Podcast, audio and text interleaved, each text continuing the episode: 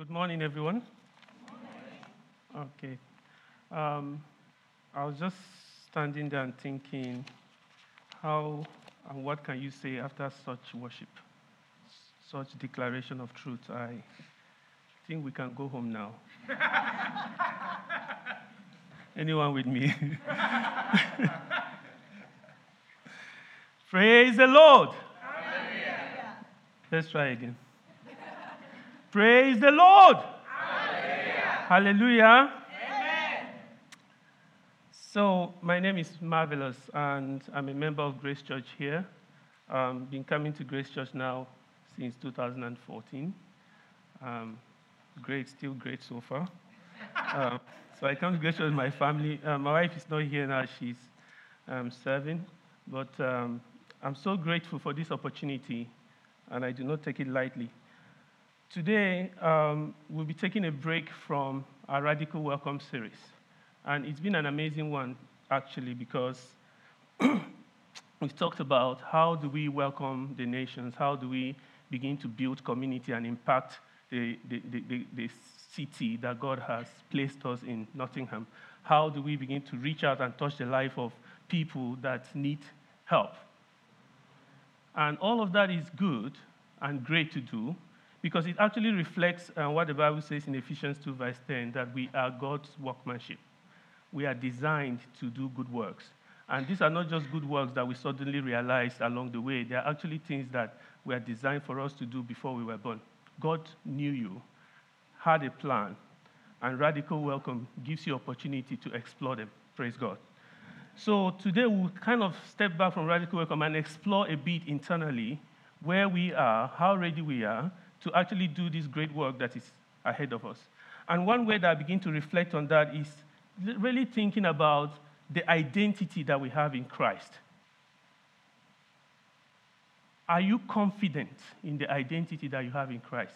Is it strong enough for you to step out in radical welcome? Do you know that you have eternal life? And if you do, what does that mean to you? Does it make you want to run? Or does it make you passive, relaxed, and just coasting along life? I pray that today we'll be challenged to see that there is this fire in us that we can't sit quiet anymore. Praise God. So when I think of questions like this, the apostle that comes to my mind is John, because John is one person that was an eyewitness. He was there and he saw Jesus. He was a close friend he experienced the miracles firsthand. Imagine being with Jesus and you meet someone that has been sick for 38 years, and Jesus says to him, Stand up and walk, and he stands up and goes on his way laughing. Imagine, you know, going through and you see a woman crying that the, the baby is dead, and Jesus says, Oh, wake up, and the, the baby is alive. How, you know, if you were him and then you see all these things, eyewitness account, true accounts. And this is the man writing. And one of the key things about the Gospel of John is that he talks about the reason why he writes. He wrote the Gospel. He says, I write these things so that you may know that Jesus Christ is the Son of God, but that in knowing, you may actually believe in him and receive the life that he brought. Then he proceeded to write letters also. He wrote in 1 John 15, verse 13, saying to believers that I write to you that you may know that you have eternal life? Do you know? And this is not the kind of knowing that you know today, you don't know tomorrow, you are sure today, you are not sure tomorrow. It is the knowing that you say, I know that I know that I know, because you know it so much that it begins to change your character, it begins to change the way you do things. Praise God. Do you know that you have eternal life? Praise God. Yes! Amen. So, in exploring this question, um, I just again look at the encounter between Jesus and Nicodemus written by John, believing that he was really there, you know, seeing this conversation go through. And we'll just read this um, quickly in John chapter 3 from verse 1. And it, the words should come up on the screen. Now there was a man of the Pharisees named Nicodemus, a ruler of the Jews. This man came to Jesus by night and said to him, Rabbi, We know that you are a teacher come from God. For no one, no one can do these signs that you do unless God is with him. No one. Jesus answered him, Truly, truly, I say to you, unless one is born again, he cannot see the kingdom of God. Nicodemus said to him, How can a man be born when he is old? First question. And then he proceeds again to ask another question Can he enter a second time into his mother's womb and be born? Almost like giving Jesus a chance to retrace this statement of fallacy, this stuff. Like, can he, like, you know, giving him a chance to say, oh, sorry, that was a mistake. Jesus goes again. Jesus answered, Truly, truly, I say to you, unless one is born of water and the Spirit, he cannot enter the kingdom of God. Okay? It makes it a bit more confusing for him. Now he introduces water and spirit. Then Jesus says to him, That which is born of flesh is flesh, establishing that we have this physical kingdom, this physical body that we see. Let that be clear. Keep it there, flesh. And that which is born of spirit is spirit. Talking to him that there's two different things here that are as real as each other, as real as the other flesh, spirit. Do not marvel that I say to you, you must be born again. The wind blows where it wishes, and you hear its sound, but you do not know where it comes from and where it goes. So it is with everyone who is born of the Spirit. Nicodemus said to him, How can these things be? Like, you, you are serious. How can these things be? Jesus answered him, Are you the teacher of Israel? And yet you do not understand these things. Praise God. So, growing up um, in, in my culture, there is a way that we used to refer to the Pharisees. We say, in, the Pharisee. It was a way of scorn, a way of saying hypocrites. But actually, in the days of Jesus Christ, the Pharisees were like the top notch people that have dedicated all their life learning the law, keeping the law to almost a perfect fault. These are the very few that everyone knows that, you know, to belong to that class, you would have, you know, memorized all the law. You, the, your life showed that you keep, you keep the law step by step. And the way you speak, the coordination of your mind, your attitude, everything reflects that this guy is for heaven. And, and that's what, who, who Nicodemus is. And not just that, he then belonged even to the smaller clique that you call the, the Sanhedrians. It's like a few in the whole of Israel that would form what you might call the, the chief judge. These are the people that could create additional things to make us even to make sure that everybody was sure for heaven. And he is the top of the top. It doesn't end there. Jesus says to him, the teacher of Israel. Jesus recognizes that he is like one of the best. Praise God. And when Jesus preaches, uh, talks about the Sermon of the Mount, talking in, in Matthew 5:20, you see Jesus also again reflecting on his understanding of the Pharisees when he says to them, "Except your righteousness exceed that of the Pharisees, you cannot enter the kingdom." Again, recognizing that these guys are like, in keeping the law, they are at the top at this moment. But then Jesus comes to him and, and says, you, you, must be, you must be born again. And we see the confusion that ensures because, of course, um, Nicodemus is imagining, I've done all these things. What else do you want from me? Like, how can this thing be true? Then Jesus talks about the water and the spirit, that you need to be born of the water and the spirit, giving him a chance to realize that he's talking about something that he should know, which is from the Old Testament, being a teacher of the law. Because in Ezekiel, um, in Ezekiel 36, 24 to 27, the Bible begins to describe what God is going to do in the future for the nation of Israel, how he would clean them with clean water and transform them and give them a new heart. And all those stuff that the Bible describes, I think Nicodemus saw it as what God was going to do for the nation of Israel. He missed the part that actually this could be for individuals. And that's why when Jesus brought this to him, he said, How can this be? That this great stuff will be done in the life of a person? But Jesus goes ahead also to explain that actually this spirit that I'm talking about, you cannot see it. It's like a wind. It blows where it wants, you can see the effect. In case you're going to go out here and start saying, Look at my body, look at my spirit, establishing how the spirit works so that we are not caught up in looking for this spirit. There is a way to see it.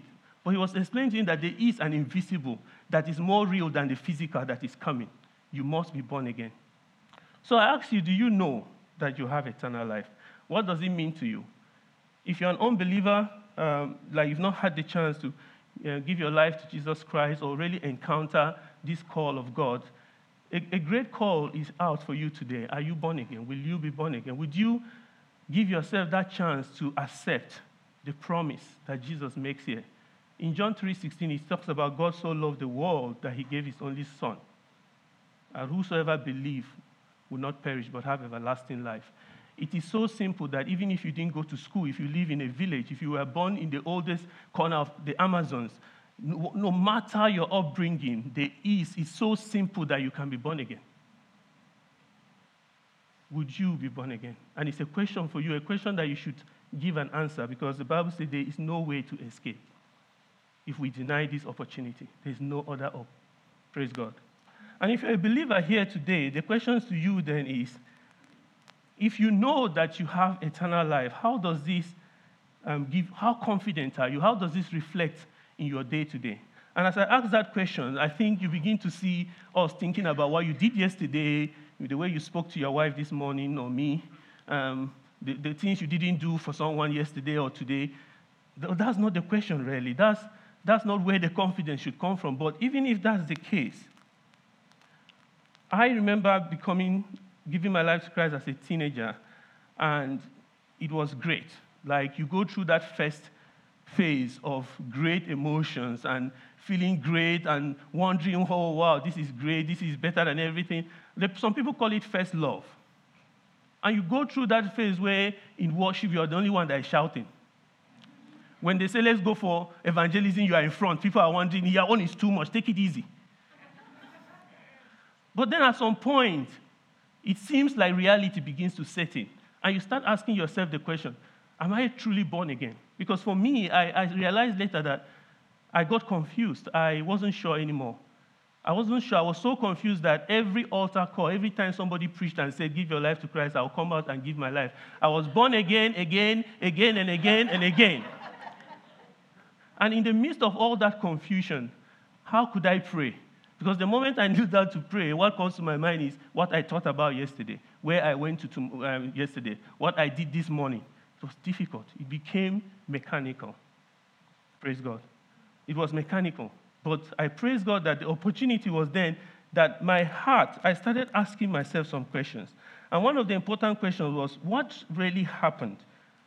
Do I really know that I have this eternal life? So if you look at 2 Corinthians 5, verse 17, talking about, therefore, if anyone be in Christ, he's a new creature. The old has passed away, the new has come. Great. And I was like, where is it? I couldn't see this new. All things are passed away, I'm brand new. Okay. I looked at my body, still the same height. And I looked at my mind, thinking the same things, struggling, winning some, losing some, losing some again and again and again. So I just got totally confused. So, how am I a new creature? Where is this new creature that I'm looking for? What is the creation that has transformed me? Where is the transformation? And that got me utterly in a place where I couldn't really answer this question when somebody said, Do you know you have eternal life? At, at this point, it was not sure. Not sure. And you see that with Nicodemus here because this question begins to make you think about what really happened at salvation. To get to that place of confidence, what truly happened at salvation becomes the question for me. Because I see for Nicodemus here a man that in his physical self, he's kept the law, right? In talking with Jesus, his self was there, his mind was there. Praise God. So his complete two self, his mind, his body was there, keeping the law, and yet something needs to be born. What? So, what is this new thing that needs to be added to make him complete? So let's look at Ephesians chapter 2 from verse 1, just to give us a view of what truly happened at salvation, and, then give us a chance to unpack how that really impacts us and gives us more confidence in our identity in Christ Jesus. So it should come up on the screen. And you were dead in trespasses and sins, in which you once walked, following the course of this world. So this is not like there was something in you that was struggling to breathe, and then Jesus put his hand and helped you up. You were dead, kaput. There was no life. But yet, something was dead. And he goes on to say that you, walk, you once walked following the course of this world, following the prince of the power of the air, the spirit that is now at work in the sons of disobedience, among whom we all once lived in the passion of our flesh, carrying out the desires of the body and the mind. So the body and our mind is right there, present, in this dead state. And we were by nature children of wrath, like the rest of mankind. And I looked at this description, like it's frightening to be controlled by forces that I know nothing about, to be driven and completely, utterly in darkness and dead. And this is the state of Nicodemus. Even though he's kept the law, his spirit was dead. And Jesus, right here, was saying to him, Great that you've done well with your body, you've done great job fixing your mind, but your spirit is dead, no way for you to enter the kingdom. Jesus was showing him something here that he couldn't do for himself. And that is why the next verse excites me so much. But God, but God, praise God. But God, being rich in mercy, being of the, because of the great love with which He loved us, even when we were dead in our trespasses, made us alive together with Christ. By grace you have been saved, and raised up us up with Him, and seated us with Him in heavenly places in Christ Jesus. But God, but God, you must be born again, but God. It is one thing that we couldn't do for ourselves. It is one thing that our performance will never achieve, but God. And in that state of deadness, God stepped in and through Jesus Christ gave humanity a chance to come back to life. And even that didn't quite help me because I started thinking, okay, good. So now something is born here. But what is it? And a verse that helped me to explore that a bit more is actually 1 Thessalonians 5, verse 23, which says, Now may the God of peace himself sanctify you completely. And may your whole spirit, soul, and body be kept blameless at the coming of our Lord Jesus Christ. Woo, spirit, soul, and body. And it clicked. So my soul and my body has been here all along, but something was dead. And suddenly there is a new thing that must be born again. My spirit was dead, my spirit now is alive. Praise God. Your spirit was dead and now it's alive. Nicodemus needed his spirit to be born again. And if this spirit has been born again in you, brethren, yes, you have eternal life. Praise God. Yes, you have eternal life. And what does this mean? Because there's this confusion, and there's so many school of thoughts about spirit, body, and soul, what each one means, and a lot of confusion and mixing of terms. But to keep it simple, we, the body is the body, right? And we all know our body. We could actually use the five senses of nature to check our body. I could pinch you if I wanted to communicate with your body, and you would go, you know, you would feel it. I could, you know, give you a drink, and you would get the test. Or I could engage your five senses if I wanted to engage with your body. You could also look at the mirror and you could see how you look. And if you wanted to engage your soul, which is a combination of your will, your mind, your emotion, what you might call your personality, I would speak words to you that will make you happy. I could say things that will make you angry. I could say things that will make you encouraged. And the power of words is real. But if you wanted to engage the spirit, this spirit that is now born again in us, how do you do it? And right there was the confusion that I was caught up in, not knowing what to do with this born again spirit that is now in me, how to engage it, how to make it useful in my life, how to actually be the workmanship that God is talking about.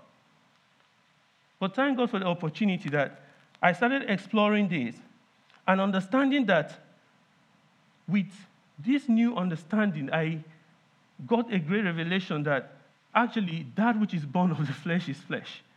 That which is born of the spirit is spirit. There is a spiritual world out there. There is a spiritual world right here now. There are angels in this room. That you can't see them doesn't mean they are not here. You just have to know that they are here. And somebody will say to me, Oh, no, I want to feel goosebumps. Because we get caught up in emotion. But unfortunately, yes, the body has its five senses. You can engage the soul, the mind, the will, but you can't engage your spirit with feeling. And this is where the confusion, you cannot engage your spirit with your feeling. So, you know, how do you feel today? I feel great. I don't feel like going to. How, all of that has nothing to do with the state of your spirit.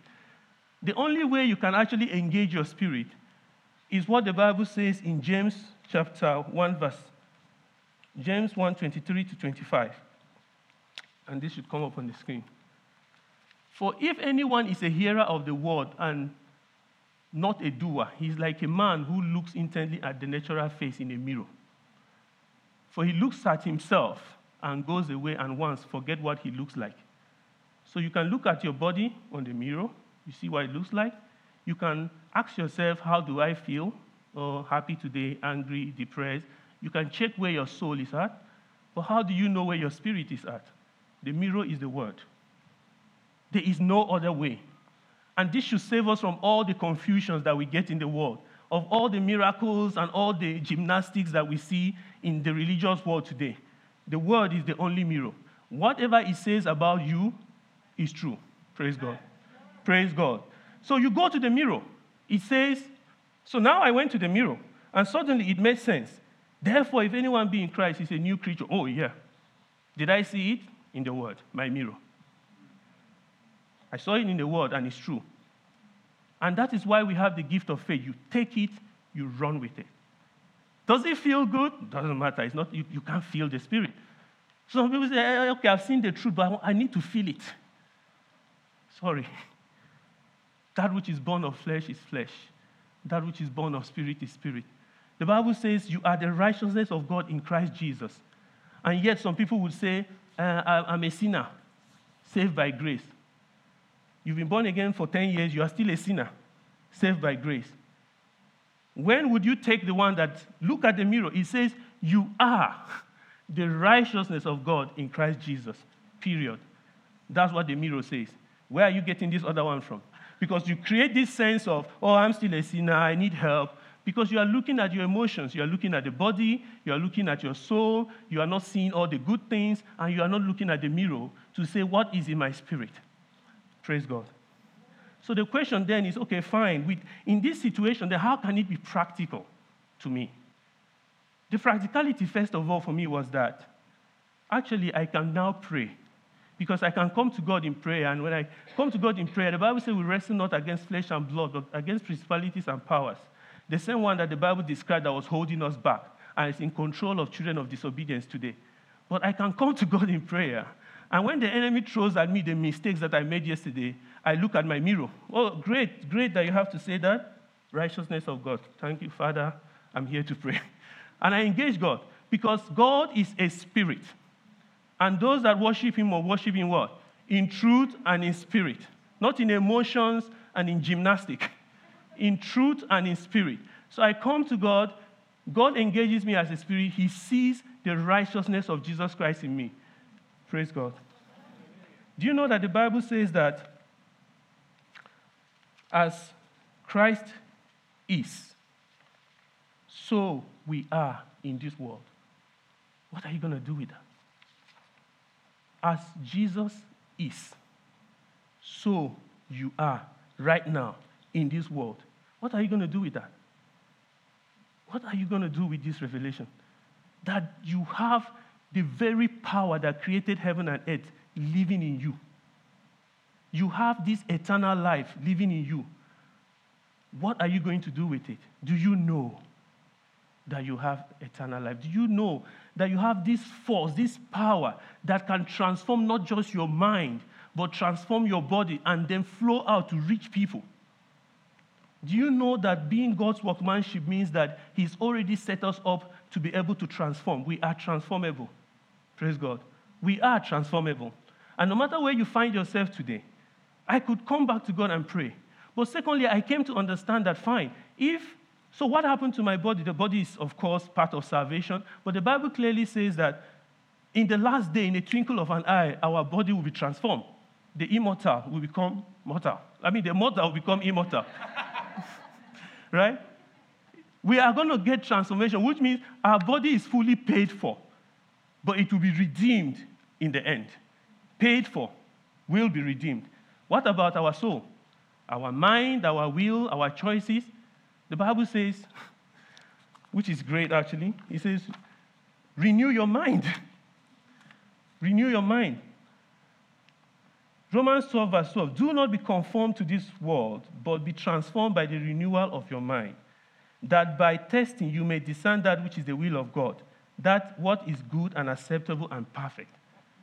So it looks like the rest of the Christian race, which is what Martin actually preached two weeks ago, that we show up in this race and we have these great witnesses, Abraham and co, looking. What's it going to do with this spirit? What's it going to do with it? And as you look at the mirror, you say, Oh, I can pray for the sick. You step out. Yeah, the chair. You look at the mirror. Oh, I can actually fast. You step out. You look at the mirror. I have the fruits of the Spirit peace, righteousness, gentleness. Everything around you wants you to shout, to be angry, to fight back. And you choose to apply what the Spirit is. You look at the mirror. You say, Okay, I would apply peace in this matter. Your mind and your body is telling you, Come on, this is the one time you make your stand. For once, make your stand. But we live by the Spirit. And that's the only way we begin to step into the fullness of this eternal life. So it looks like the rest of this Christian race is actually what we should do with our body. The Bible encourages us. It says in um, Romans 12, verse 1 I appeal to you, therefore, brothers, by the mercies of God, to present your bodies as a living sacrifice, holy and acceptable to God, which is your worship. So, what do you do your body? Every day, living sacrifice. Every moment, present it. What do you do with your soul, your mind? Keep renewing it. Keep looking at the mirror and reflecting it. Look at what next do I change? What next do I change? And as you do that, the power of God that is in your spirit, your spirit life will begin to flow into your mind and will transform your mind and flow into your body and would begin to transform those things that you thought were impossible, that the word says, by his stripes you were healed, that is impossible. As you renew your mind concerning that topic, it might, you might begin to see them transform your body. And as it happens, you start stepping out and transforming other people. Praise God. This is the core. This is what eternal life means. So I encourage us today. We do have eternal life. We do have eternal life.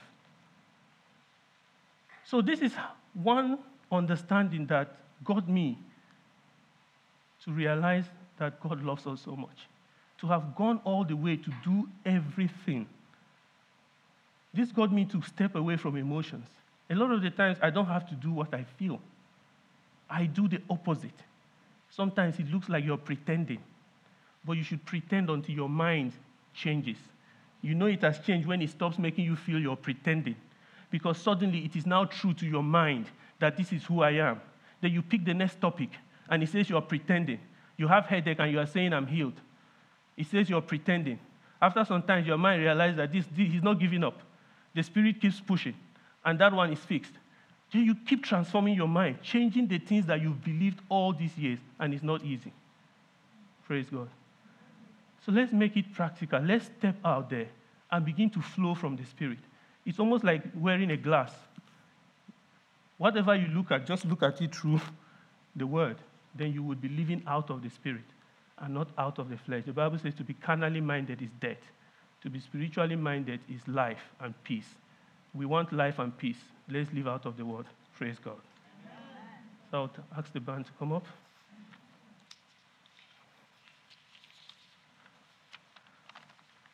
So God has called us to a life of knowing do you know?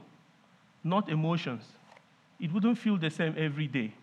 But the Bible, the word, will never change. The mirror would always show you the same concerning your spirit and who you are. Our identity, our identity in Christ is secured.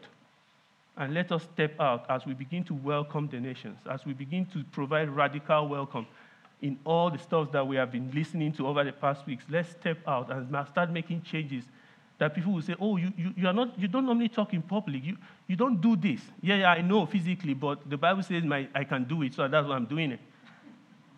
Let's begin to do things that people say, this is not you. Yes, you don't know me. Praise God.